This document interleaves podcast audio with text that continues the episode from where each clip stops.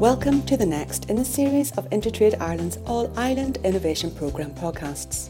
DCU is the setting for this podcast, and I'm attending a lecture by Peter Robbins.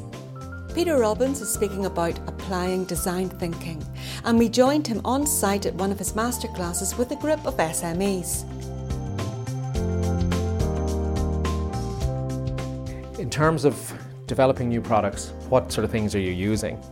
Now, a lot of people are saying conventional R&D, but design thinking is right up there with open innovation. It's now used by 60% of the Fortune 500 firms to accelerate innovation. And Irish firms are catching up. There's no doubt about it. A lot of Irish firms are using design thinking. What actually is design thinking? Design thinking has three components. So I'm seeing this as a pyramid, with the top being the mindset. The middle being some rules that it's very focused on users. And then the bottom of the pyramid are a set of tools.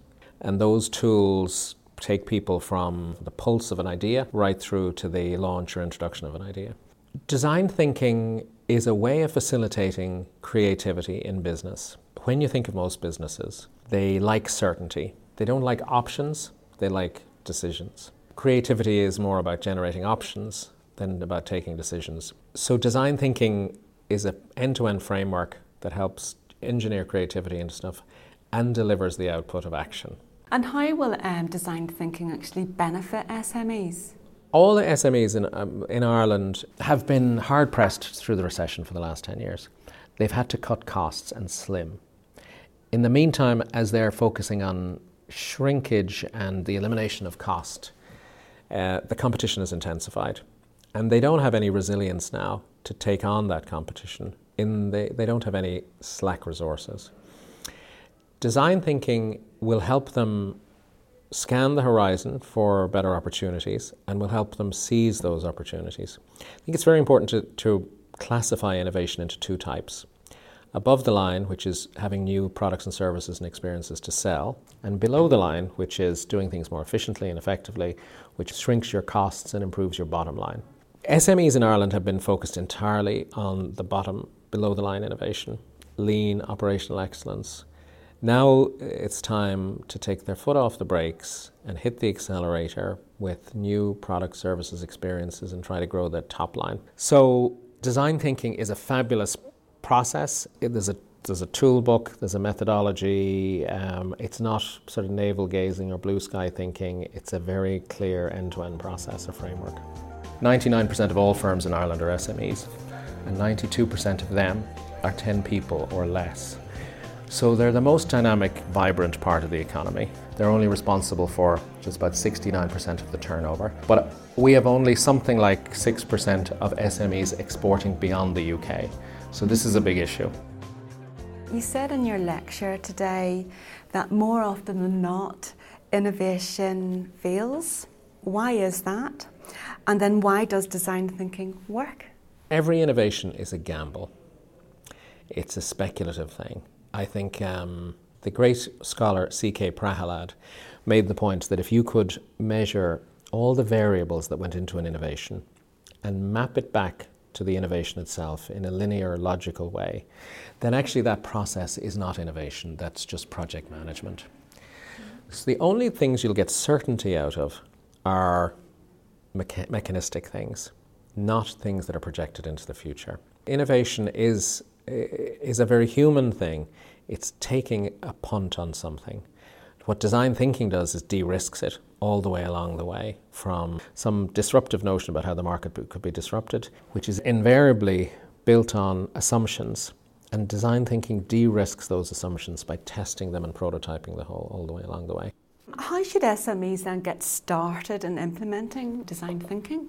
We've been doing some research about that. It very often happens that an SME has hires somebody who's done it in another company. They hire somebody from a larger company. I mean, there are very simple ways to get. Uh, um, there's a wonderful book called Designing for Growth by a lady called Jeanne Liedtka. It's a very good exposition of uh, simple tools of design thinking. So people could experiment with that. It could be self taught. In fact, a lot of the design thinking is self taught.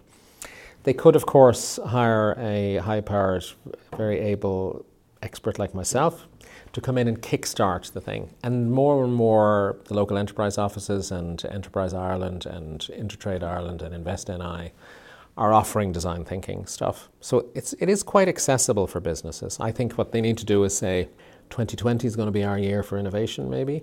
And let's say we'll designate a day in Q1 and marshal a lot of resources around that and kick something off. We've asked SMEs, how seriously do you take innovation? Is it a serious, how serious a priority is it for the business? And happily, for 80% of firms, it's a high priority. So that's very positive. I think that's something that has grown over time. Then we were asking them if it's a high priority, do you actually have an innovation process? Because innovation projects are complex, increasingly they need external partners. So you do need to have a process or a plan to at least to manage the project and then to maximize the return on investment at the end. The very name design thinking. Yeah. The perception is it's really for creative businesses, it's really not for your generic businesses out there. What would you say to our listeners? Yeah, no, you're right. Thinking like a designer, it's a thing that puts people off, but as an academic and researcher, I was trained in design thinking in 2007, and I've been writing a lot about it. And I'm of the view now that design thinking has almost run its course, and we're, we're ready for the next thing. And as an academic, of course, one wants to try and find some uncontested space to do a bit of design thinking on design thinking itself. And interestingly, the area that's coming out with a couple of books written in the States, and I've written a couple of articles, is the branch is called art thinking. Now, I think that's even worse. So, I would acknowledge that we have a branding problem. Design thinking isn't great, art thinking is much worse. So, I'm not too sure. So, how would you engage an SME to actually embrace design thinking? It has to start from the top. Founder, the CEO, the exec team, whoever's at the top. They have to sort of make a commitment to say, you know what, we, we want to double our business in five years, or we want to get 30% growth. It, it has to start with some target because if it doesn't, it's a non binding commitment that people, and one of the things we find all the time with SMEs is they can come in, it's sort of ratchets up and down depending on mood swings. So one day everything's about innovation, and the staff then are hmm, all invested in this, and then they come in wearing, you know, talking about innovation, and the next day the CEO is not interested in innovation. But I think the the start point has to be something tangible, an innovation day, an innovation event, where the leadership team or person designs it. What's the outcome they want? They want the whole team, the whole company focusing on growth or driving the business to a higher level. And I think they've got to be able to say, like any kind of leadership, this is where we are now. There's a higher, better place we want to take this business, and we want you guys on the journey. And it's going to be tough, but when we get there, it's going to be great. And when businesses, you know, a lot of them are very small, they're all doing maybe multitasking. Yeah. How do they then try and take time out from, you know, trying to grow the business to do design thinking? It's a question of commitment and seriousness. Um, it's like, I suppose, any, any of us that make a commitment to get fit, give up smoking, or something like that. There are always a million reasons why this isn't the right time. Watching an episode of The Apprentice shows how people can be busy, constantly busy, and positioning themselves as busy, and nothing positive ever happens. I think it's about uh, determination and a commitment, and you owe it to your business to do the best you can to see it grow to its richest potential. Finally, Peter, for the SMEs, what do you think is the most important takeaways for them?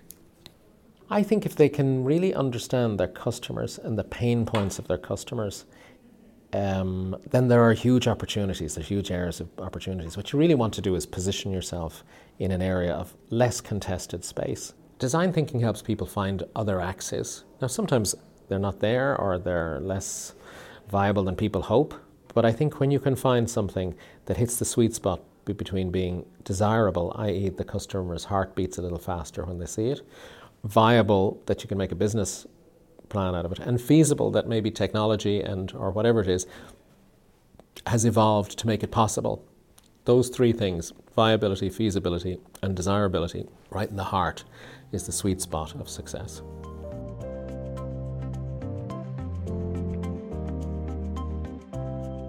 If you are a small or medium sized enterprise from anywhere on the island of Ireland who wants to begin the innovation process, check out Intertrade Ireland's Challenge Programme on intertradeireland.com, which helps SMEs embed an innovation in their business. And you can listen to the full masterclass recording on the Intertrade Ireland SoundCloud if you want to learn more.